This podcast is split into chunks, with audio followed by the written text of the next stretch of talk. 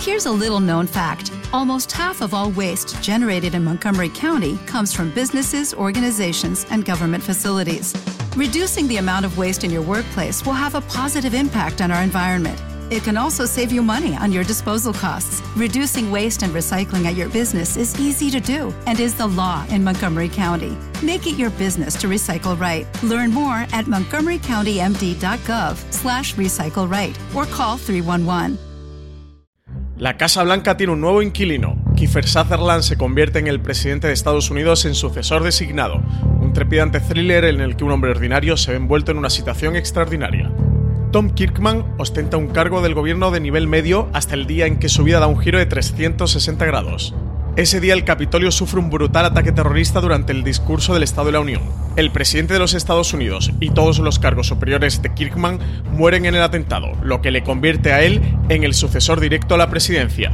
Kirkman deberá ser el líder que el país necesita en un momento en el que todo parece tambalearse. Han atacado el Capitolio. El águila ha muerto. Puede que no esté preparado, pero ahora se ha convertido en nuestro comandante en jefe. Señor, ahora es el presidente de los Estados Unidos. Recuerda, el domingo 12 de mayo a las 10 de la noche tienes una cita en la Casa Blanca con el estreno de sucesor designado en Canal Extreme, disponible en Vodafone y en otras plataformas de televisión de pago.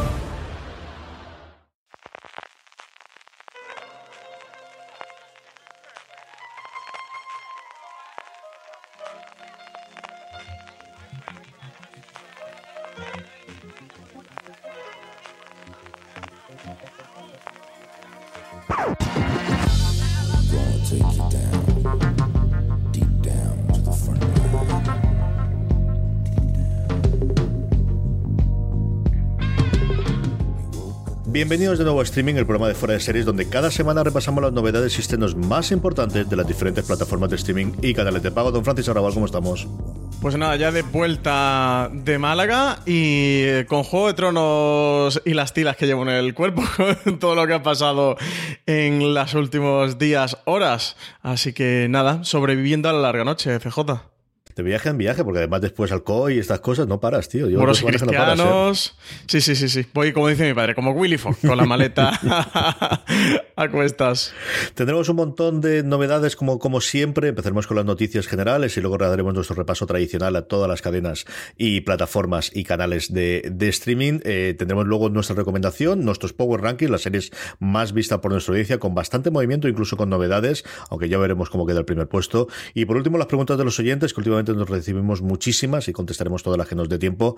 Don Francis Arrabal, antes de todo eso, lo primero que tendremos es, bueno, que dentro de nada se celebra el Festival de Series Crossover en San Sebastián y fuera de series tendrá presencia allí.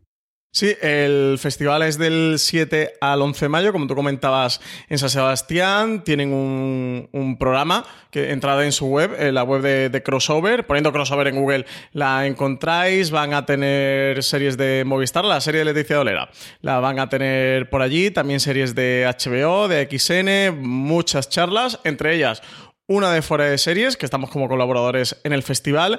La nuestra se llama Y te pagan por ver series. Es el día 11 de mayo a las 12 de la mañana en Tabacalera. la sede de Tabacalera estará Álvaro Nieva junto a Alberto Rey y Mariana Such. Y bueno, es una charla informada mm, y para el público donde comentaremos cómo funciona eh, fuera de series y todos los entresijos de, de nuestro trabajo eh, periodístico. Cuándo se reciben las series, cómo se deciden cuáles eh, cuáles hay que hablar o, qué se hace en un viaje de, un rodaje de una serie. Así que nada, invitar a todos los oyentes y lectores de Fuera Series que estén por allí, por San Sebastián o alrededores del País Vasco, que se pasen el sábado 11 de mayo por Tabacalera por Crossover Festival y, que echen un ratito allí con ellos. Tú y yo no estaremos, pero están Álvaro, Marina y Alberto, así que qué mejor compañía para echar un ratito el sábado 11 por la mañana. Sí, señor. La programación del festival en general es una pasada. Tenéis que ver sí o sí el PDF de que bien hace la edición. Esta gente me quedo siempre alucinado con lo, bonito que les queda siempre el, detalle de, toda la programación. Y como decía Francis, el sábado es el día grande y especialmente esa charla que tendremos, en la que tendremos tanto Marina como Álvaro como Alberto por la mañana ahí en San Sebastián, que qué ganas tengo, que, bien me lo pasé el último vez que estuve por ahí, hace ya demasiado tiempo. Más cositas, Francis, empezamos ya a tener eh, upfronts, todavía nos queda un poquito de tiempo para los upfronts, la, la venta o la presentación de las nuevas temporadas de los canales en abiertos, pero últimamente también los canales de streaming, los canales de pago lo están haciendo, y el primero que se ha adelantado este año ha sido Hulu, que ya ha presentado sus novedades para la próxima temporada. Tienen un montón de novedades. Tienen serie con Nicole Kidman, Nine Perfect Strangers, en la que Kidman encabezará el reparto, adaptación televisiva del libro homónimo de Liam Moriarty, eh, autora también de Big Little Lies. La serie nos introduce en un resort de salud y bienestar de lujo, donde van a relajarse nueve extraños agotados por la vida de la ciudad, quienes no saben que están a punto de golpearles. También tenemos The Dropout sobre la burbuja de Silicon Valley. La llegaron a llamar la Steve Jobs de la tecnología médica, pero en realidad tanto Elizabeth Holmes como su empresa no fueron más que una burbuja que explotó rápido. Ahora su historia se convierte en serie bajo el título de Dropout y con, con Kate McKinnon como protagonista. También vuelve Verónica Mars, por fin. Kristen Bell ya ha vuelto a Neptune encargando a detective Verónica Mars. Eh, ya no es una adolescente, pero la esencia de la serie parece que va a seguir intacta. Lo comprobaremos a partir del 26 de julio, que se estrenará en Hulu. También tenemos más series de Marvel. Han confirmado una de Ghost Rider, eh, spin-off de Agents of Shield. Así que un montón de series, joder, un montón, un montón de novedades. Nos falta por saber quién nos lo va a traer aquí hasta que Disney decida si, si realmente va a ampliar, eh, como tiene toda la pinta, especialmente si compra ese último 30%, quiere quedar la compañía su expansión internacional de, de Hulu de forma paralela como hacer con Disney Plus, a ver cómo va llegando aquí, algunas veces tiene algún HBO, a veces tiene alguna Movistar Plus. Si os interesa el, mundo de Ceranos y de Elizabeth Holmes que comentaba Francis en la serie de McKinnon, hay un documental muy muy chulo de Alex Gibney a día de hoy en HBO España que se llama The Inventor. No es fácil encontrarlo, pero si escribéis Inventor sin más os aparece que yo lo pude ver y de verdad que, que, cuenta muchísimo el periplo que tuvo esa compañía, que es una cosa de no creértela si no fuese porque tenemos las imágenes y porque realmente ocurrió. Yo recuerdo cuando pasaba en, en, en vivo. Vamos con nuestro repaso ya, Francis. Empezamos con Acorn, que pasito a pasito y poquito a poquito empieza a traer cosas interesantes a España. Sigue añadiendo cosas a su catálogo. Está el próximo 6 de mayo, miniserie australiana Deep Water. En ella, los detectives Tori Lustigman y Nick Manning están a cargo de una investigación de asesinato en Bondi, la playa más popular de Sydney. Conforme la investigación avanza, van descubriendo nuevas pruebas que conectan el asesinato con otros que habían tenido lugar durante los años 80 y 90. Los crímenes habían sido considerados suicidios, desapariciones o muertes inexplicables para esconder la verdadera razón. Todos los cuerpos encontrados eran de hombres homosexuales brutalmente asesinados.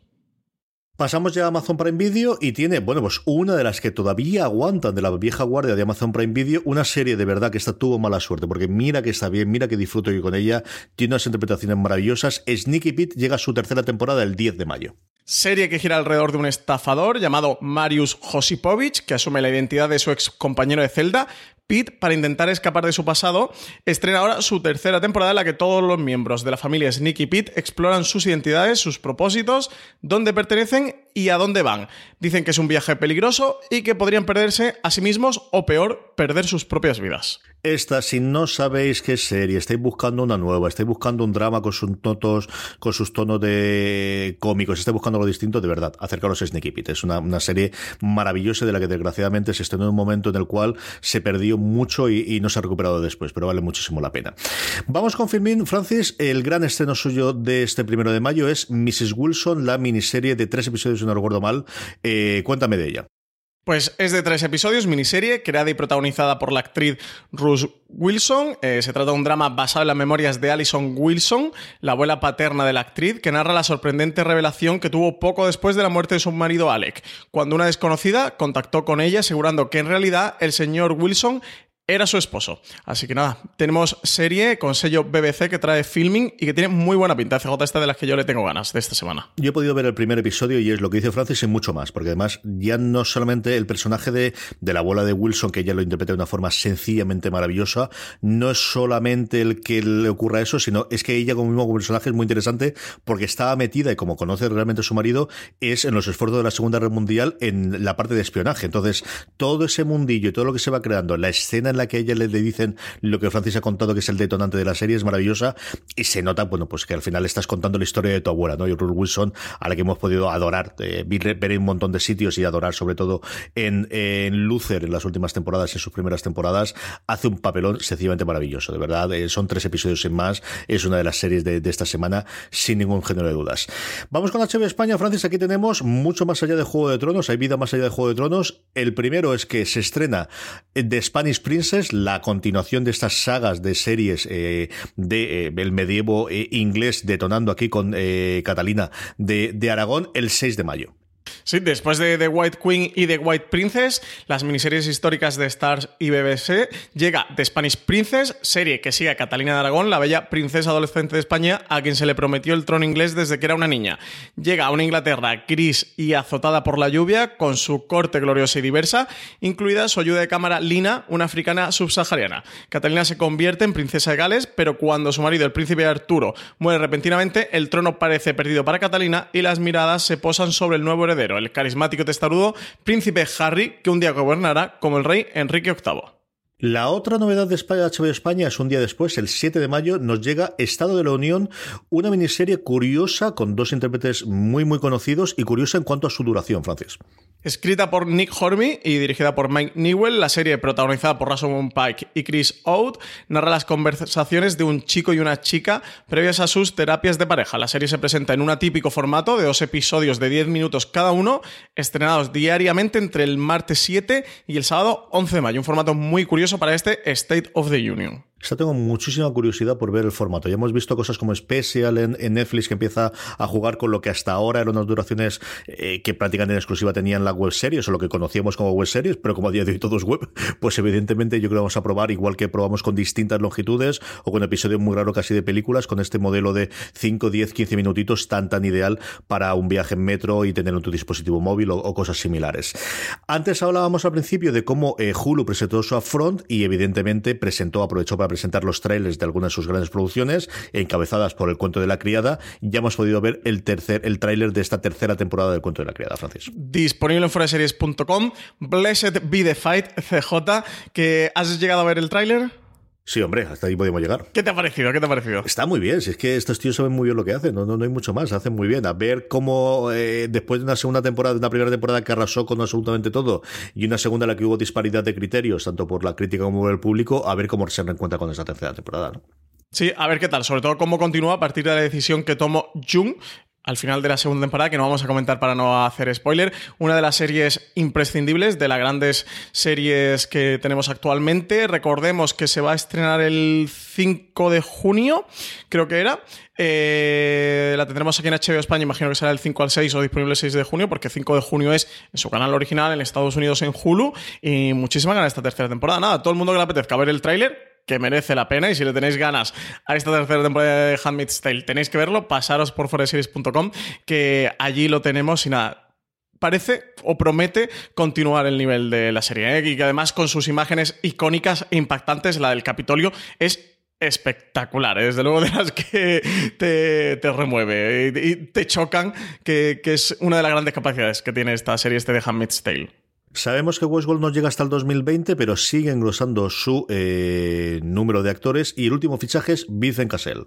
En septiembre confirmaron que Aaron Paul iba a estar en la tercera temporada de Westworld. Ahora han anunciado que el francés Vincent Cassel también se une al reparto de la serie. Desde Deadline apuntan que va a ser el nuevo villano de la serie. Así que ya tendremos villano para esta tercera temporada de Westworld que seguimos esperando que llegue. Que parece que en 2020 tendremos tercera temporada por fin. Y nada, aquí seguimos en la espera, CJ. Con ganas de más Westworld. Y aquí Francia me pone el guion. Comentamos la larga noche, pero no has estado dos horas y media comentando la larga noche en el Pero se me ha hecho corto. ¿Qué más quieres contar, Francis? ¿Qué más quieres contar? Se me ha hecho corto. Bueno, que escuché los oyentes de Fuera Series a ver qué te parece a ti. Sin spoilers, es muy difícil ¿eh? hablar de La Larga Noche, que es el tercer episodio de la octava y última temporada de Juego de Tronos. Ya a mitad de temporada, CJ solo nos quedan tres episodios, ¿eh? ¿Eh? Para despedir Juego de Tronos. Pero es verdad que yo estuve dos horas y cuarto hablando del episodio junto a Richie Fintani y Álvaro Nieva, pero saber también qué te parece a ti.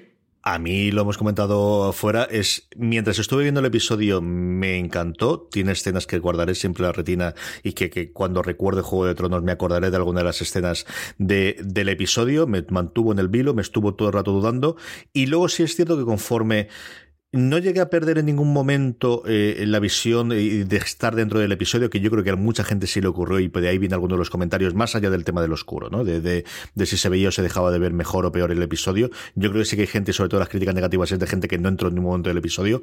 A mí me dio lo suficiente durante todos su, sus setenta y tantos minutos, ochenta minutos, para no salirme en ningún momento de, lo que me estaban contando. Creo que tiene nuevamente eh, momentos memorables. Luego, cuando ya te pones a leer y te pones a repasar y te pones a calmar, es cuando empiezan a decir y esto y esto y esto. Pero bueno, mientras, mientras estaba dentro, la magia funcionó perfectamente, Francis. Yo, bueno, eso ya lo hemos comentado fuera de micros y, lo comento en el, en el, podcast. A mí como episodio me parece espectacular. Creo que dentro del bagaje de la serie, dentro de la coherencia de tramas y cosas que han pasado, se me cae mm, se me cae en parte. Sobre todo esperaba que hicieran algo más. Eh, creo que es muy espectacular en cuanto a valores de producción. En cuanto a guion, le hubiera pedido un poquito más. sobre todo, creo que el, guion no es que esté mal en sí. O sea, el guion es magnífico, es Juego de Tronos. Es que esta serie es muy buena y somos tremendamente exigentes con ella. Pero creo que hay cosas que se nota que son decisiones que, han tomado no hace demasiado tiempo, quizá hace un año, dos años, eh, tres años, cuando ya quedan una o dos temporadas, y que en este episodio podemos notar como precipitadas o no bien atadas del todo.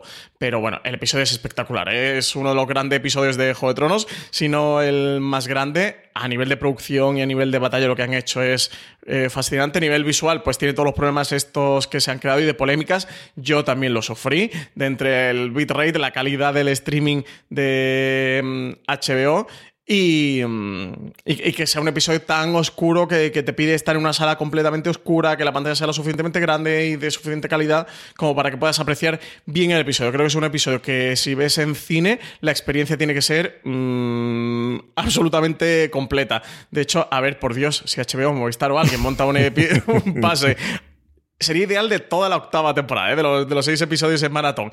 Pero si no, al menos de la larga noche, que se pueda disfrutar en, calidad cinematográfica. Sí que creo que han podido perder ese punto de vista. Bueno, no perder el punto de vista, son plenamente conscientes, pero sí que han sacrificado lo que ellos querían hacer en base a lo que el usuario al final iba a poder disfrutar porque, porque es un episodio de una serie de HBO que sabe que la gente la ve en televisión y creo que sí tiene un rodaje en ese sentido más cinematográfico, se puede apreciar más en cine.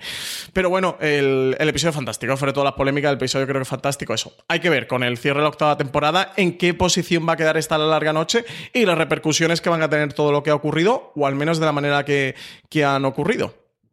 A ver qué tal. Muchas ganas de, seguir viendo Juego de Tronos. Ahí estaremos para comentarlo y como recordaba Francis, todos los martes publicamos nuestro análisis del episodio eh, de la semana de, Juego de Tronos, así que mañana tendréis ya otro más para poder hacerlo sobre este cuarto episodio que cuando estamos grabando todavía no sabemos el título porque es una de las cosas que este año se ha empeñado HBO y es que no confirma el nombre de los episodios hasta después de emitirlo y en algunos casos incluso hasta bastantes horas después de emitirlos. ¿eh? Sí, sí, sí, sí. Ni confirma ni desmiente.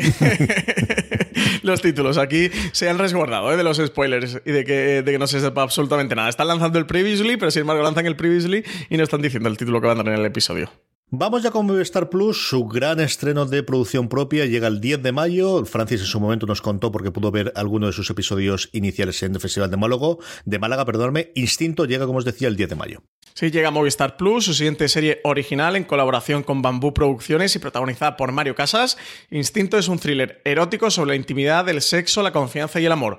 Un drama provocador sobre las relaciones humanas y en especial sobre los miedos, obsesiones y la soledad de las personas. La serie está creada por Teresa Fernández Valdés, Ramón Campos y Gemma Reneira, dirigida por Carlos Edes y Roger Wall y completan el reparto Ingrid García Johnson, Silvia Alonso, Oscar Casas, John Arias, Lola Dueñas, Bruna Cosí y una larga lista. Yo ya sabéis que vi los dos primeros, lo comenté en streaming pues hará un mes y medio quizás, ¿no? CJ. Sí. Nos han pasado los siguientes, los otros dos, hasta el cuarto episodio, pero no me ha dado tiempo a verla. Tengo bastantes ganas de verla. Bueno, ya sabéis qué, qué pensar. Yo creo que creo que es un, un interesante, que no es una gran serie, pero creo que si buscas una serie entretenida y para pasártelo bien y, que sea un poco hoy, hoy, hoy, Instinto te puede funcionar muy bien. Si buscas un drama de calidad, Instinto no lo es. Eso es otro tipo mm, de serie. Es una mezcla entre Shame, 50 sombras de Grey, em, la película de Stanley Kubrick, madre de Dios. Eh, Ice Sad.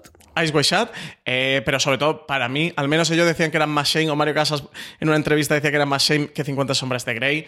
Mm, no lo creo, creo que esto es mucho más 50 sombras de Grey, eh, con intentos de ser Shane y con mucho de la mitología y sobre todo de la estética de, de Ace Shot. Pero bueno, yo os recomiendo ¿eh? que, os paséis por instinto y le echéis un vistazo. Tengo mucha curiosidad por ver la campaña que van a hacer en movies, en vallas y en el resto de las cosas. De verdad que tengo mucha pues curiosidad por ver. camiseta CJ a Eso tope. es lo que creo yo, pero todavía no he visto ninguna. Y se ha puesto bastante cachas, ¿eh? Para instinto. Es que es muy grande, es muy grande. Dos días después, el 12 de mayo, nos llega la primera temporada de The Fix. Un thriller policíaco creado por la abogada y escritora Marcia Clark, basándose en su experiencia como fiscal del mediático caso de O.J. Simpson, por el que se hizo famosa. Aquí la protagonista es Maya Travis, una abogada del distrito de Los Ángeles que sufre una devastadora derrota en un mediático juicio contra un famoso actor acusado de doble homicidio. Con su carrera y su prestigio hecho trizas, decide empezar una nueva vida en Washington. Ocho años después, el crimen se repite y la oficina del fiscal le pide que vuelva a encargarse del caso, esta vez con todo su arsenal preparado, pero también con nuevas incertidumbres la serie guarda muchas similitudes con el caso real de Simpson y el rol de Marcia Clark en todo el juicio contra él. Hablábamos del estreno distinto de este mes de mayo. El estreno de los próximos eh, meses eh, de producción original de Movistar es Hierro, del cual ya hemos podido ver un tráiler, Francis. Pues sí, ha presentado ya tráiler oficial de este thriller policiaco que protagonizan Candela Peña y Dario Grandinetti, rodado al completo en la Isla de Hierro y cuya primera temporada se estrenará completa el próximo 7 de junio. También tenéis el tráiler disponible en foreseries.com. Pasaros, porque creo que esta es una de las series de Movistar de este año que hay que seguir la pista de cerca. ¿eh? Puede una auténtica sorpresa. La serie está creada por Pepe Coira y dirigida por Jorge Coira. Hierro presenta la historia de Candela, interpretada por Candela Peña, una jueza que es trasladada a la isla más remota del archipiélago canario. El primer caso que tiene que instruir es el del asesinato de Frank, cuyo cadáver aparece el día en el que iba a casarse con la hija de Díaz, eh, un oscuro empresario que se convierte desde el inicio en el sospechoso del crimen. Aunque empiezan el camino en lados opuestos de la ley, Candela y Díaz tienen común, tienen en común, perdón, un mismo objetivo, encontrar la verdad. En el tráiler podemos ver los valores de producción de esta nueva serie original de Movistar Plus que intenta aprovechar los escenarios naturales de sus localizaciones en la isla del Hierro y apuesta sobre todo por un estilo muy cinematográfico. A mí me ha gustado muchísimo, muchísimo el tráiler. De verdad, es una serie que, tenía curiosidad por ver. El hecho de que esté una coproducción con arte, que, al final nunca tenemos que tener coproducción con los franceses y con los alemanes, y, que sea esta la que abra un poquito. Me gusta la parte de, que esté cerrado, ¿no? Estas historias de, alguien que llega de fuera a un universo cerrado, a una localidad cerrada, que es lo que más o menos nos presenta el tráiler. Me ha gustado muchísimo, Francis. Sí, sí, sí, tiene muy buena pinta, de verdad. Que seguid la pista, porque es de las que a priori menos está sonando todo este 2019 de producción propia de Movistar Plus. Y es que puede ser una auténtica sorpresa, de verdad. Seguirle la pista, 7 de junio, más el estreno. Nada, queda poquito más de un mes, está ahí al lado. Y por último, dentro del acuerdo que Movistar tiene con el canal Showtime en Estados Unidos, se ha confirmado que va a estrenar eh, The Loudest Voice, que es, bueno, pues de alguna forma el biopic del eh, auge, eh, caída en desgracia y posterior muerte de Roger Ailes, el fundador y el factotum de Fox News. Pues sí, una de las series que estábamos esperando por aquí por fuera de series. Roger Ailes fundó el canal de noticias 24 horas, Fox News, y lo convirtió en el altavoz del Partido Republicano en Estados Unidos y en la referencia informativa para los votantes conservadores en el país. Su trabajo anterior como asesor político y apoyo de presidentes como Nixon o Reagan le confirió un gran poder e influencia. También cayó en medio del mayor escándalo sexual de la historia reciente del país, descontando el de Harvey Weinstein. La historia de Ailes se cuenta en esta miniserie The Loudest Boys, una producción de Showtime basada en un libro de Gabriel Sherman que emplea más de 600 entrevistas para contar cómo era este magnate de la comunicación.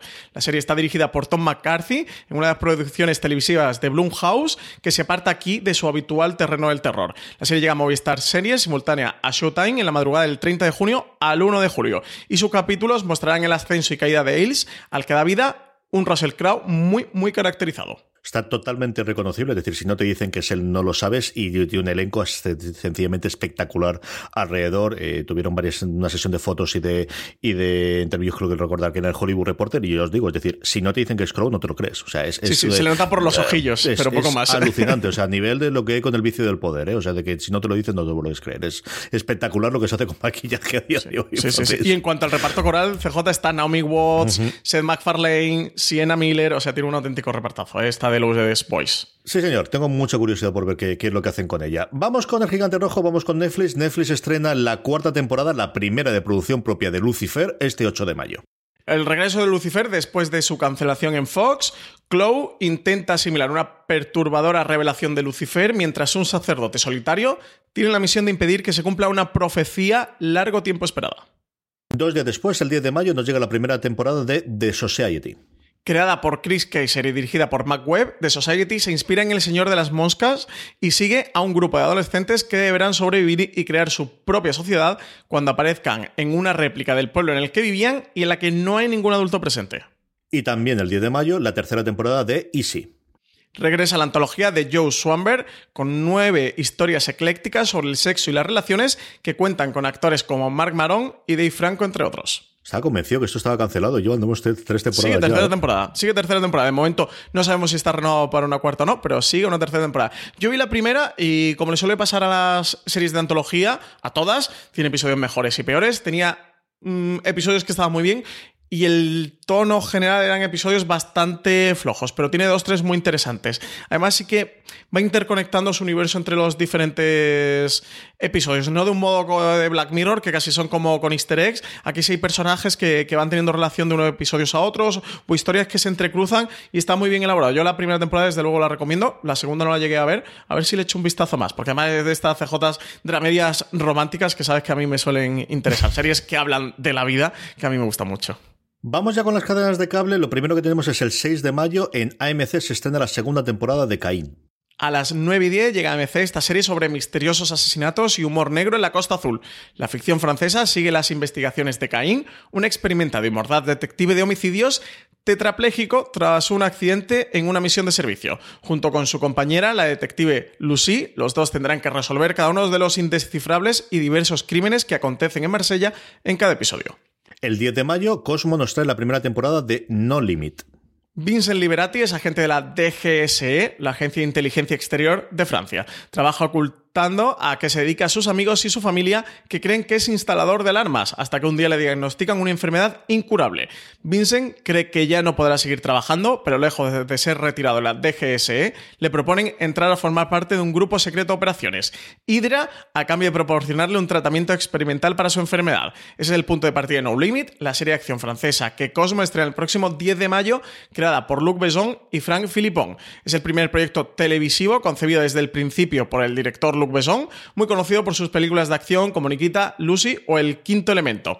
Y además ha contado con un presupuesto de 9 millones de euros por temporadas. Tiene la serie tres temporadas que Cosmo emitirá a razón de dos episodios a la semana y además también estrena la segunda temporada en cuanto finalice la primera el próximo 31 de mayo. Y el 12 de mayo, Extreme de estrena, o mejor dicho, vuelve a poner en su parrilla sucesor designado.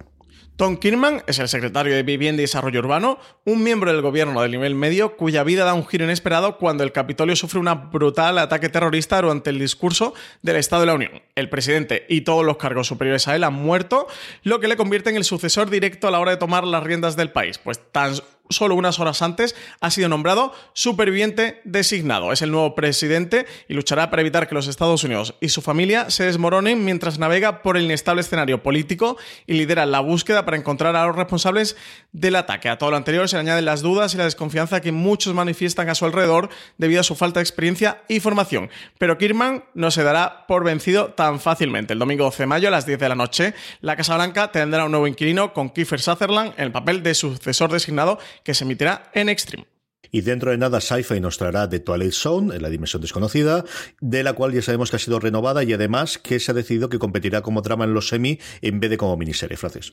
Pues sí, exactamente. El revival de la mítica serie de Twilight Zone continuará el próximo año en CBS All Access. La plataforma de streaming de CBS ha anunciado la renovación de la serie Jordan Peele después de haber emitido solo cuatro de los diez episodios que tendrá esta primera temporada. La serie, como tú comentabas, competirá en la próxima edición de los premios Emmy en la categoría de drama, no en el de miniserie, tal como ha decidido la Academia después de rechazar la petición de CBS All Access de presentarla a miniserie añadido a la renovación de la serie por una segunda temporada. Jordan Peele que retoma el papel que hacía Serling introduciendo los episodios y despidiendo los final de esas moralejas que tiene de Twilight Zone. Vamos, nos queda mucho más programa, nos queda la recomendación, nos queda el Power Ranking, nos quedan las preguntas, pero damos las gracias a uno de nuestros patrocinadores y volvemos enseguida.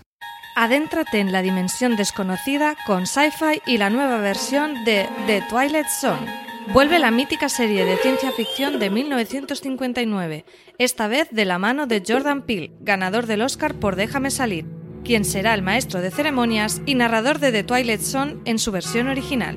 La nueva The Twilight Zone está planteada como una antología que recoge el testigo de la serie original. adaptando la carga de conciencia social al público moderno a la vez que explora la condición humana y pone el foco sobre la cultura actual. Están viajando a otra dimensión. Una dimensión no solo visual y auditiva, sino mental, mental, mental, mental. Ahora están viajando por la dimensión de la imaginación. Acaban de entrar en los límites de la realidad. The Twilight Zone, el 14 de mayo, estreno, solo en Sci-Fi. No te pierdas el estreno de The Twilight Zone el 14 de mayo a las 22 horas con doble episodio en Sci-Fi. Además, cada martes se emitirá un nuevo episodio a la misma hora y posteriormente estarán disponibles en el servicio bajo demanda de tu operador. Francis, de todo lo anterior, ¿con qué te quedas? Pues yo me voy a quedar con la serie de filming con Miss Wilson, esta serie de la BBC protagonizada por Ruth Wilson, que cuenta la historia de su propia abuela. Me parece, a priori, una historia apasionante, una miniserie además de, BBC bastante cortita, se ve con muy buena producción. Tengo muchas ganas, ¿eh? a ver qué promete este, este Miss Wilson, desde luego eso le tengo ganas y me la pienso ver esta semana.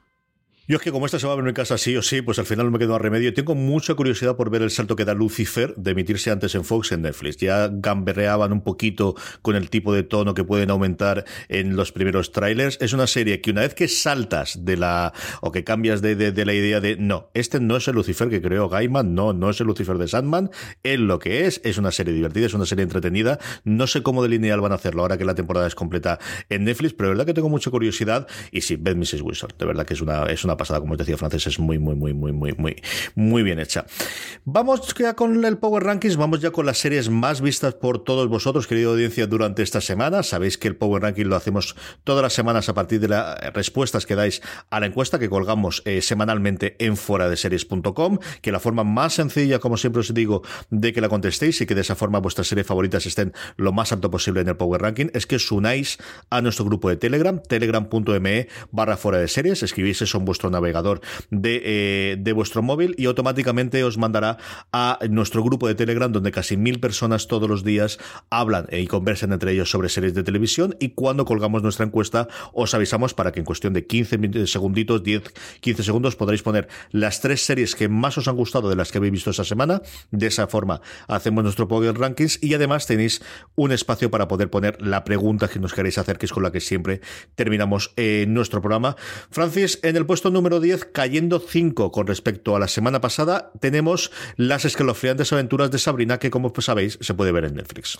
Oye, ¿te has visto algo de la segunda temporada? yo todavía no me he puesto con ella. nada, absolutamente nada. ¿Te vas a poner o la vas a abandonar? Sí que quiero, porque además me gustó mucho y, es cierto que vi la crítica de Valentina que decía que el, mal endémico, que también le decíamos en su momento a las series de, Netflix de Marvel, que al final hay muy mucho episodio para, para, para la chicha que tienen, pero aún así yo disfruto mucho viendo a Kiernan Shipka y el resto de la gente en, en este. Me gustó moderadamente el episodio especial que hicieron en Navidad, así que verla la veré cuando ya no sé decirte.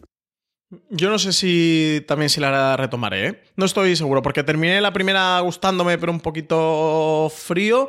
No estoy muy convencido con esta segunda. A ver si la retomo o no, depende del hueco que tenga. Pero no tiene demasiada buena temporada. Eh, pinta de que, de que al final la vaya a continuar. Novena posición para Into the Badlands, la serie de AMC, que entra por primera vez en nuestro Power Ranking, ya emitiendo su última temporada en AMC.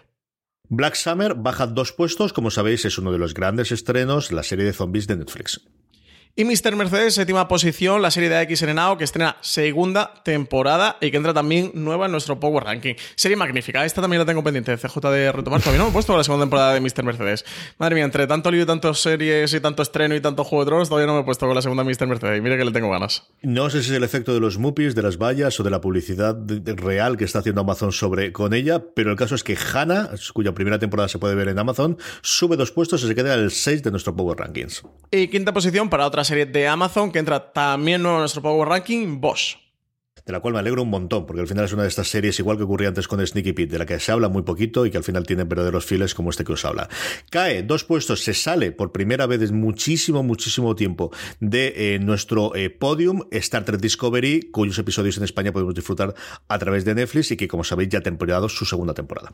Y tercera posición, metiéndose en el podio para Killing Eve, que está emitiendo su segunda temporada, que se puede ver en HBO España, que es una posición, que es una serie maravillosa, fantástica, enorme, que tenéis que seguir, que además le ha valido CJ a Phoebe Waller-Bridge para que la contraten como guionista en Bond 25. ¿eh? la, la, han fichado porque Daniel Craig la recomendó, porque querían que le dieran ese tono de humor que, que tiene dentro de la acción eh, Killing Eve, y, la han fichado para que reescriba el guion de Bond 25. Un, plot twist auténtico, ¿eh? que está ahí Phoebe Waller Bridge, la segunda guionista en la historia de James Bond.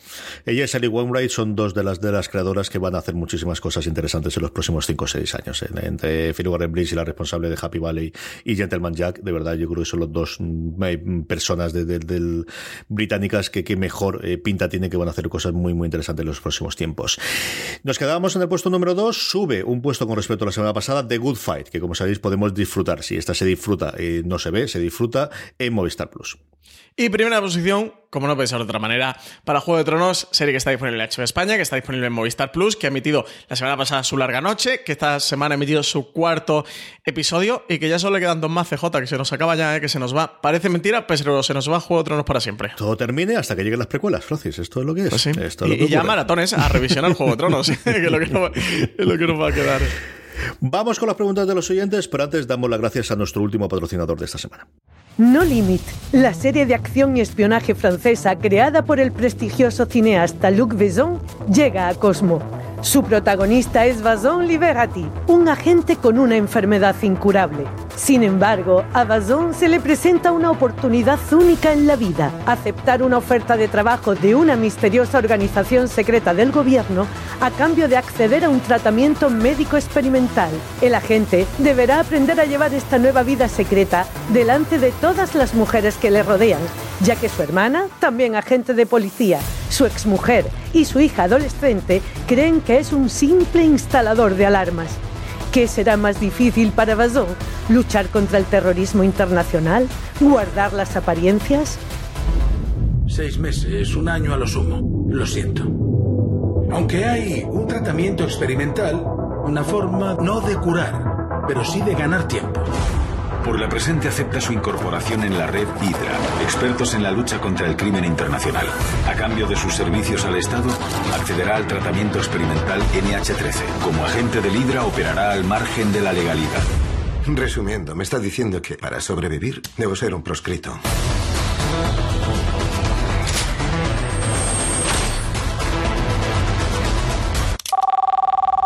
Hola, cariño. ¿No te molesto? No, no me molestas. Estoy con un cliente. Le he dado un presupuesto, lo está pensando.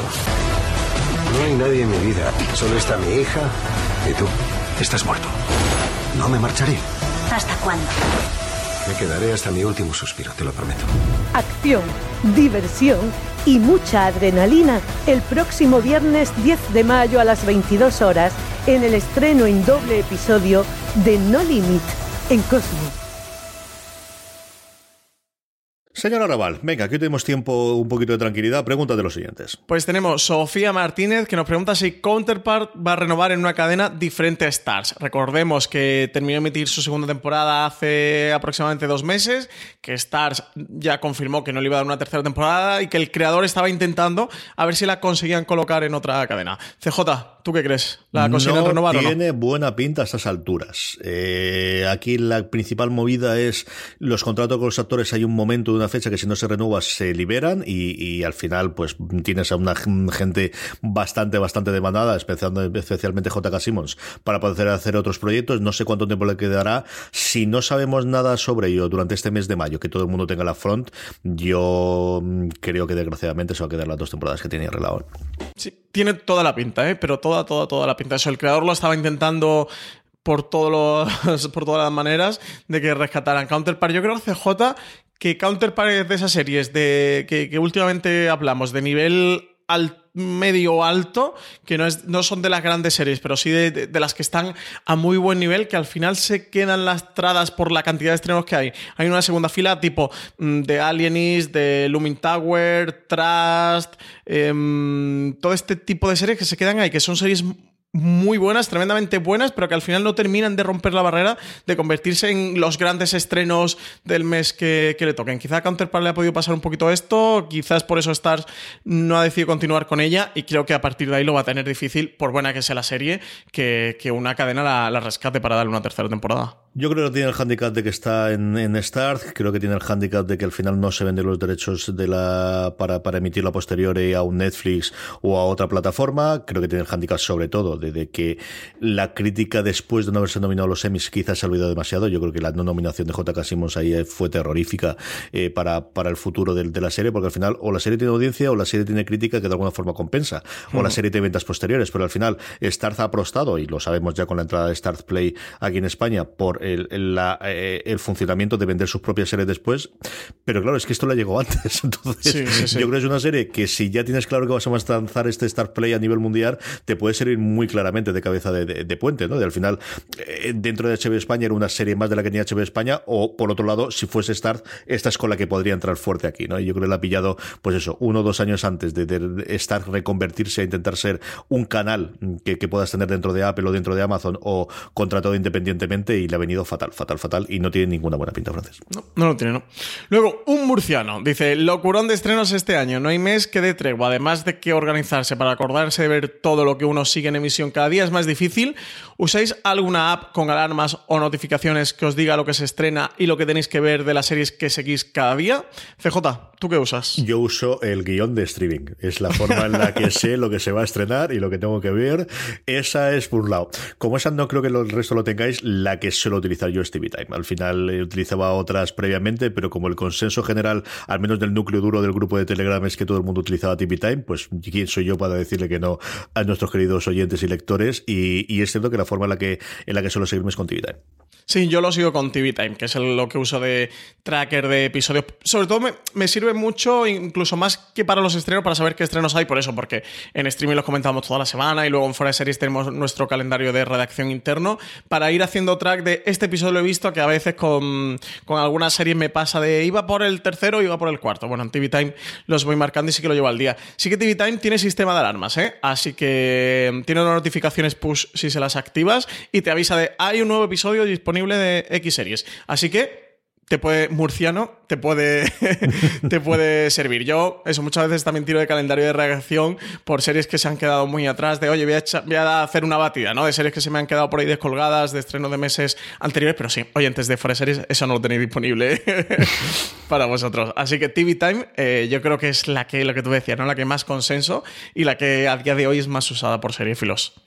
Sí, desde luego al menos el, circuito que tenemos nosotros alrededor. Ya te digo yo que, que se está, lo han montado muy bien, han montado el rollo además si ya te quieres meter en plan redes sociales en el que puedes hacer comentarios sobre los episodios, y puedes poner GIFs, y puedes poner cualquier comentario y, la verdad es que la aplicación funciona muy bien, no puedo decir otra cosa. Sí, sí.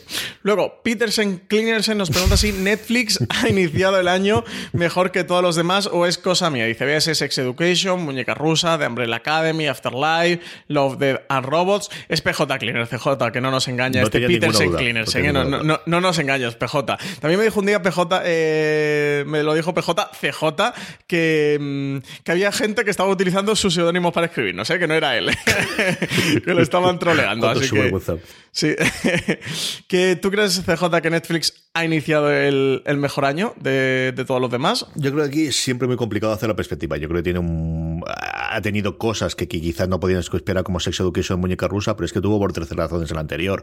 Y hace tres años que tuvo Stranger Things, que quizás es el mayor éxito, al menos de, lo que nosotros conocemos y de los números. Y el año pasado tuvo Elite. Yo creo que ha empezado muy bien en cuanto a series y luego al final que es una pequeña parte solamente de, del Netflix que nosotros tratamos en fuera de series, pero eh, la película les ha funcionado muy bien, la de Triple Frontera le ha funcionado muy bien, el nivel de lo que funcionó con Bird Box. Están teniendo toda la parte de documentales y de realities que yo creo que está funcionando, especialmente todo lo de cocina, que ahora como mi hija Charlotte se ha enganchado a Nailed It, estoy empezando a ver todo lo que recomienda y el otro día estoy viendo con ellos uno de una familia inglesa que cocina junta y de cosas por el estilo. Claro que al final es lo que tiene, es decir, que tiene un montón de cosas más, ¿no? De que tiene los grandes bombazos que puede haber sido, sí, Muñeca Rusa, indudablemente de Umbrella Academy, yo creo que también Triple Frontera, pero que luego está ampliando muchísimo su catálogo con la parte de los cómicos, con la parte de los del stand con la parte de, los reality solo de las competición, quizás un poquito más suave y más tranquilo que, lo que podemos ver en otros canales. Yo creo que está teniendo un buen año y ahí están las cifras de, suscriptores que tiene de funcionamiento. Desde luego que, ha empezado fuerte. Sí que posiblemente ha sido el mejor arranque de Netflix, ¿no? En general, me refiero, creo que la, pregunta sobre todo va con respecto al resto de, cadenas, o sea, que sea la cadena plataforma que más ha empezado, que, que más fuerte ha empezado a mí este me gusta mucho el plantel que tiene ahora mismo HBO. Yo creo que al final se nos olvida mucho, pero, pero tienen una cosa, HBO eh, ahora es sencillamente apabullante. empieza por Juego de Tronos, que nadie lo tiene, pero sigues por V, sigues por Gentleman Jack, sigues, vas a tener Chernobyl dentro de nada. Es decir, sí, pero eso es HBO España, o sea. Sí, claro, pero tampoco es, el, es con lo que podemos compararlo, ¿no? Eh, yo creo que tiene cosas muy, muy interesantes. Tienes Killing aquí también. Ah, no lo sé, no lo sé, Francis. Al final es que es muy complicado el, eh, por cantidad no va a tener más que Netflix. Y yo creo que aquí el problema siempre es vamos a tener mucho más siempre la, novedad que, el recordar que tenía Netflix en primeros de año hace dos años. Pues sinceramente, ahora mismo de cabeza no recuerdo. No sabría decirte. Sí, aquí en cuanto a producción original, yo creo que lo que sé que está pasando con Netflix es que es el que más producción original está ah, Entonces, por intentos, eh, al final es fácil de que tengan mejor arranque que el resto, porque si hacen muchos más intentos, hacen más pruebas, es lógico por estadística que te salgan, que te salgan más series buenas. Entonces, lo que tú decías es que, por ejemplo, de HB de producción original, de este año llevamos por ahora VIP, llevamos Juego de Tronos, llevamos. ¿Qué más llevamos de HBO? ¿CJ? Mm. La otra comedia que tienen ahora, Barry. Barry, que se acaba de estrenar, se hace un. Y no recuerdo semana, dos semanas. Y sé que tenía alguna cosa más porque lo estaba viendo también, pero no recuerdo ahora al principio qué es lo que tenía. Yo siempre por... viendo en HBO España, eso también es verdad. Claro, es que HBO España eso tiene What We Do in the Shadows, pero es FX, Fossi Verdon, pero es FX, lo que tú decías. Eh, Gentleman Jack, pero Gentleman Jack es BBC, ¿no? ¿Es BBC o HBO? No sabría decirte yo ahora mismo de cabeza. Killing Eve sí que es seguro eh, ¿Es BBC, América? América con AMC, porque también han estado conjuntamente con AMC. Y Gentleman Jack es la que estoy dudando yo ahora si es HBO en Estados Unidos o no. Pues eso, eh, sí, quizás Netflix ha sido el que ha empezado más fuerte el año, desde luego. Es que eso, es que están produciendo muchísimo, tienen un mogollón de producción original. También te digo que dentro de toda esta producción original y de la cantidad que tiene, si hiciéramos nota media, Netflix no saldría muy bien parada. ¿eh? que, hacen unas series, algunas le salen bastante mal, pero sí, de Umbrella Academy, Muñeca Rules, Afterlife, Love, the Dance Robots o Sex Education han sido muy, muy grandes estrenos. Bueno, tenemos CJ, Charles Pedronson, que dice que si no creemos que el modelo de las series en lineal está obsoleto y, tende a, y tendente a desaparecer que tanto su promoción como su manera de medir las audiencias son como de otra época, que el último movimiento de Amazon de estrenar El Pueblo antes que Telecinco cree que lo demuestra, a pesar de una encuesta reciente que leyó en la que se decía que el 90% de la población seguía viendo la tele lineal antes que el streaming de pago etcétera. A ver, yo creo que, está muerto, pero no tan muerto como nosotros pensábamos, porque luego al final ves las audiencias que hace, pues eh, la que se avecina en la última temporada y sigue siendo unos números que nadie hace en España, ni siquiera Netflix, ni siquiera posiblemente HBO con Juego de Tronos. O sea, no nos engañemos, la serie, la mm, televisión lineal le doy al botoncito y enciendo y hecho lo que hay en Telecinco, en Antena 3, en Televisión Española, en la sexta o en cuatro, se sigue viendo mucho más los que los seriéfilos o aquellos que, hemos no cortado el cable como los americanos, pero sí desconectado el cable de antena, creemos. Eso es por un lado. Otra es que esto en un momento dado mm, vamos a la tendencia de yo veo las series como quiero, donde quiero, en un dispositivo distinto y no necesariamente la televisión de toda la vida. Sí, yo creo que eso es algo indudable y por ahí ver la tendencia. Creo que al final el lineal eh, estará poblado pues lo que está ocurriendo con Telecinco, lo que está ocurriendo con la Sexta, ¿no? De, programas mucho más del directo, mucho más combinación de realities, programas políticos, dependiendo de la zona que hay, y deporte. Que al final el deporte es lo que puedas verlo, porque al final la difusión por internet es mucho, eh, la difusión, perdóname, por el, por el sistema tradicional es mucho mejor que la, que la Internet a día de hoy. No tienes ese retraso, no tienes ese momento de llega el gol y lo ves cinco minutos, cinco segundos después, que, es lo que sigue ocurriendo a día de hoy en Internet, que todo cambiará y veremos a lo que ocurre con el 5G. Entonces, ¿que sí que es el futuro? Sí, yo creo que sí, y eso confiamos absolutamente todo, pero que al final las series diarias, por ejemplo, poner también el ejemplo de, los dos artículos que hemos sacado recientemente eh, hablando sobre Amares para siempre, Alberto Rey, y más recientemente Antonio hablando sobre Acacias, es que al final es una cantidad de gente que posiblemente el 90% de las series de Netflix no llegan a esa audiencia solo en España, Francis, y, y sigue existiendo, ¿no? Pero más que obsoleto es lo que siempre ha existido, que poco a poco caerá, posiblemente poco a poco y luego todo de golpe, pero siguen teniendo muchísimo, muchísimo peso porque hay gente que sigue viéndolo viendo la televisión. Primero, que para ellos ver la televisión es ver la televisión, ese cacharro que está puesto en el salón de la casa, cosa que para otros es ver la televisión es cualquier otra cosa en cualquier dispositivo. Y por otro lado, que sigue habiendo pues muchísima gente, ya no solamente por edad, ¿eh? que yo también creo que, hay muchísimo eh, persona adulta y, mayor que mm, en el momento que le conectas Netflix y descubre lo que es Netflix empieza a verlo por allí, pero que, pero que se sigue haciendo y que, que no es una cosa fácil de quitar.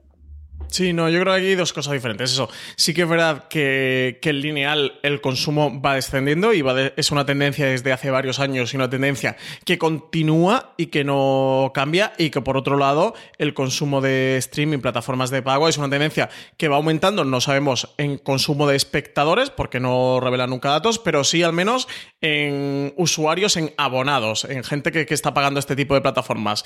Dicho eso, lo que tú dices, CJ, un, yo sé, el hormiguero hace 3 millones y medio por cada programa y, y no sé, y una serie en, en pago de una, de una cadena de cable que sí que, está auditada por Cantar y que, que tenemos acceso a las audiencias, 200.000 ya es un muy buen número. Pero claro, es que la televisión en abierto, el público potencial son todos los españoles con una televisión que son el 99% de los españoles y el de cadenas de cable es un porcentaje mucho mayor.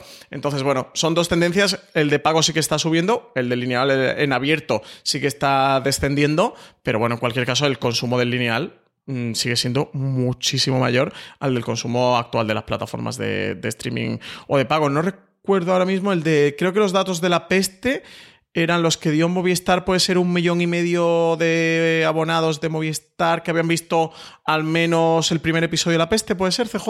Es que como son ya datos de septiembre...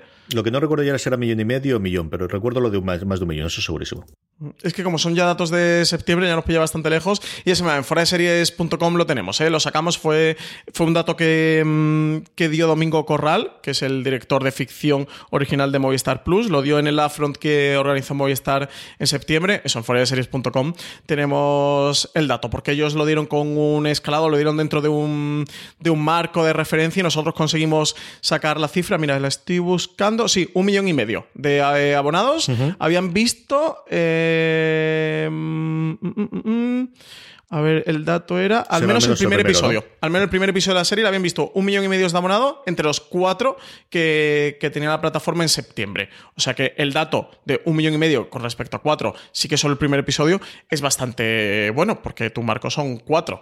Entonces, sí que es muy bueno, pero pensad que le han visto un millón y medio de espectadores el primer episodio de La Peste y eso, eh, con 45 revoluciones, que está haciendo unos datos horribles mm, para arrastrándose en la parrilla, eh, ya lo dijimos cuando se estrenó con un millón. Entonces, pues bueno, pues eso, hay todavía muchísima diferencia en, en cuanto a público potencial. Francis Javier nos pregunta si sabemos algo de la serie Pórtico de Sci-Fi. Pues he estado buscando información porque este es uno de esos proyectos que se anunció hace mucho tiempo y que ha caído absolutamente en el olvido. La semana pasada comentábamos lo de Amazon y la Torre Oscura, de cómo parece que el proyecto sí que se estaba revitalizando y, estaban trabajando en la preproducción. De esta serie de Pórtico de Sci-Fi, la última noticia que he encontrado, la última actualización de contenido, es de agosto de 2015, en el que salía que eso, que, que Sci-Fi estaba trabajando en la adaptación de la novela de ciencia ficción Pórtico de Frederick Paul. Eh, que estaban trabajando en la producción junto a Entertainment One y Universal Cable Production y, y, no se sabe mucho más de entonces, ¿eh? Así que, siendo la última actualización de agosto de 2015, Javier, te diría que esto no tiene demasiada buena pinta, ¿eh? A ver, hay veces que los productos dan muchas vueltas y finalmente terminan saliendo. Con The Umbrella Academy lo comentamos en su día, como era una adaptación en la que estaba trabajando Universal para llevarla al cine desde hacía pues 5 o 7 años y que finalmente se ha, se ha terminado viendo como serie de televisión y en Netflix. Así que los proyectos dan mucha vuelta, pero desde luego, desde 2015 y estamos en 2019, ya va a hacer prácticamente dentro de 3-4 meses, hace 4 años que el proyecto está parado. Así que en principio no, tiene demasiada buena pinta. Ninguna, pero que ninguna de ninguna. Más preguntas, Francis. Bernat Triviño nos pregunta de qué opinamos respecto a que Netflix elimine el mes gratuito y que prácticamente solo sea en España, que si pensamos que es por la picaresca de abrirse cuentas nuevas constantemente con tal de no pagar. Esto que, bueno, hay gente que hace, imagino que tampoco será demasiada gente, pero que utiliza diferentes cuentas de correo, tarjetas de crédito para ir enlazando mes gratuito de Netflix con mes gratuito. Pues tiene pinta. Yo no sé exactamente cuál es la probatura, más aún si solamente es aquí en España. Sí que ellos, por ejemplo, han quitado ahora, eh, tuvieron bastante pelea con Apple y, ahora no te puedes suscribir a través de las, de las aplicaciones que tradicionalmente eh, siempre estaba el puesto un número o dos por ingresos totales. Eh, la gente que tenía la suscripción de Netflix a través de, del iPad o, de, o, del iPhone, a través de, en general de, tu propia aplicación, eso lo han quitado. Ahora tienes que suscribirte por fuera y no sabría, preguntaremos. A ver, tampoco creo que no lo vayan a decir. Yo tengo aquí declaraciones, ¿eh? tengo, tengo ah, información. cuéntame, cuéntame. Tengo información. A ver, lo que han comentado en Netflix España de forma oficial era que estaban probando la disponibilidad y duración de una prueba gratuita para entender mejor que el valor de Netflix para los consumidores y que generalmente estas pruebas varían en duración y por región y que es posible que no sean permanentes, que de hecho no solo se había probado eh, o no, no solo era una prueba en países como España, que también estaban probando en México, en Colombia o en Argentina entre otros. Que en países como Estados Unidos o Reino Unido sí que se han ofrecido el, mes gratuito, pero que en otros países también estaban probando, que era un testeo y que no tenía por qué ser permanente, que no podían decir cuánto tiempo podría durar, pero que no tendría que ser permanente y que no era la primera vez que Netflix hacía pruebas de este tipo a los nuevos usuarios que van a contratar el servicio, que ya han hecho pruebas, pues, por ejemplo, cambiando eh, las tarifas, ¿no? Que, dependiendo de cuándo entraras o el momento que entraras, te ofrecían un precio diferente y testeaban o probaban si te suscribías o no te suscribías. Así que nada, parece que forma parte de unas pruebas internas que está llevando a Netflix y eso. Y es un experimento que se está llevando a cabo en varios países, no solo en España la prueba tiene pinta de que le eliminan y se acabó. yo, os digo versión oficial. Que está bien, que está bien. Que, al final. De hecho, la traducción del eh, PR al español viene a ser más o menos de la hemos quitado. Sí, no tiene mucho más pinta. De hecho, en el centro de ayuda de Netflix, que estáis abierto, no es solo para prensa, en help.netflix.com barra es, tienen un, como un FAQ que se titula acerca de las pruebas gratuitas y ahí lo comentan. ¿eh? eh os pondremos el enlace en el guion de este programa, que tendréis en fuera de series.com. En podcast tenéis este streaming del 6 al 12 de mayo. Os voy a poner el enlace para todos los que os interese entrar en, este, en esta URL de Netflix, pues entráis y le echáis un vistazo, más como curiosidad que para otra cosa, pero os la vamos a poner para que lo podáis ver. Más preguntas, Francis. Eh, Robert Thomas. Ay, espérate, es que estaba poniendo el enlace en el guion y me he saltado. Lo leo yo, dice. Robert nos pregunta, dice, tengo una duda existencial. ¿Por qué no me gustan las comedias? Lo he intentado con Brooklyn Nine-Nine, Silicon Valley, etcétera. No puedo con ellas. ¿Me podéis dar una solución? Sois unos cracks, a pesar de que con Francis no coincido casi nunca. Un abrazo. Eso es lo mejor. Cuando encuentras a alguien que tiene un gusto totalmente contrario tuyo, a mí, yo tengo un amigo que él, cuando las películas que él va, yo sé que jamás tengo que ir al cine a ver ella, y cuando me dices una mierda, entonces cuando voy al cine. O sea, no hay nada mejor que encontrar a alguien cuyo siempre tengas el Sobre la comedia, ¿quieres contestarle tú, Francis? Eh, ¿Por qué no me gustan las comedias? Joder, lo he intentado con Brooklyn Nine-Nine, Silicon Valley, eh, dice, etcétera, pues son bastante buenas. Yo tengo que decir que Brooklyn Nine-Nine, todavía no me he puesto con ella, así que vi los primeros episodios en su día, pero tengo pendiente. Silicon Valley, llegué a ver la mitad de la primera temporada y bueno, me gustaba sin pasarse. Bueno, pues si no le gustan las comedias, pues el género simplemente CJ no será para él. No hay gente que es muy aficionada al género de terror o a la ciencia ficción o a la fantasía y gente que ve ciencia ficción o fantasía y le entran sarpullidos. Y gente que ve cosas de ciencia ficción, aunque sean series de esta de sci-fi, de serie B de los años 90, porque son extremistas de la ciencia ficción. Bueno, también el género tiene parte de eso. Hay gente que empatiza más con unos géneros y, gente que empatiza menos con otro. Hombre, yo le diría que si prueba eh, Parks and Recreation, eh, 30 Rock, The Office y Friends, y, y eso no le gusta, desde luego que las comedias no son para él, pero sí que le diría al menos esas cuatro que probara con ellas y a ver si entra, a ver si le gustan, o más actualmente Big Bang Theory desde luego, si no entra a ella, si no le gustan, sí, las comedias no son para él. Y, por alusiones, bueno, pues nada, pues Robert, ¿qué, le vamos a hacer? hay mucha gente que, por ejemplo, con las críticas de Bollero suele pasar. Hay mucha gente que las lee para descartar las películas que, va a ver, porque si no le han gustado Bollero, sabe que le gusta y viceversa. Así que bueno, pues sí, esto funciona muy bien. A nivel crítico, tener gente que sabes que todo lo que a ellos les gusta a ti te gusta y gente que sabes que todo lo que a ellos les gusta no es para ti. Esto, esto, esto funciona bastante bien. Yo probaría con las inglesas. Yo creo que al final puede que no te guste absolutamente nada de las comedias en general. No sé si es la duración, si es el tono, pero mm, es que si no te gusta Brooklyn Nine-Nine y Silicon que al final son bastante distintas entre sí, te podría decir que pruebes con VIP, que es más gamberra o con alguna cosa así. Pero yo probaría con las inglesas. Vete y busca alguna de, de las inglesas, sea un de Zicocit, o sea alguna cosa más clásica, o sea una Lo Lo, o sea alguna cosa más moderna, pero yo buscaría las series inglesas o las australianas, que también tienen una comedia muy, muy especial, muy particular. Es decir, salte de, lo que son las, las sitcom americanas, aunque eh, nuevamente Silicon Valley no se parece especialmente a, a Brooklyn Nine-Nine, son comedias de, un tono totalmente diferentes, pero tira por ese lado. Si vas por las anglosajonas, no te digo yo que te vayas a la francesa, que quizás es más complicado incluso encontrar en España que tengamos, pero sí, busca comedias inglesas, busca comedias australianas, a ver si el tono que tienen ellos, que es bastante más cafre en algunas cosas y otros menos, o bastante más gambero, a ver si esa es la que, la que te gusta. Sí, yo de series británicas les recomendaría The It Crowd, que es la serie de los informáticos, que está disponible en Netflix,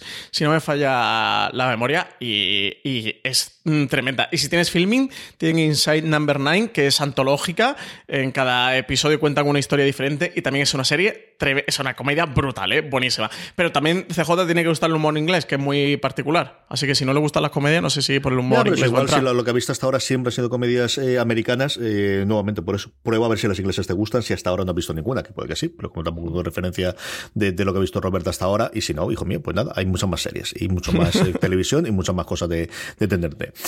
Una pregunta más, Francis.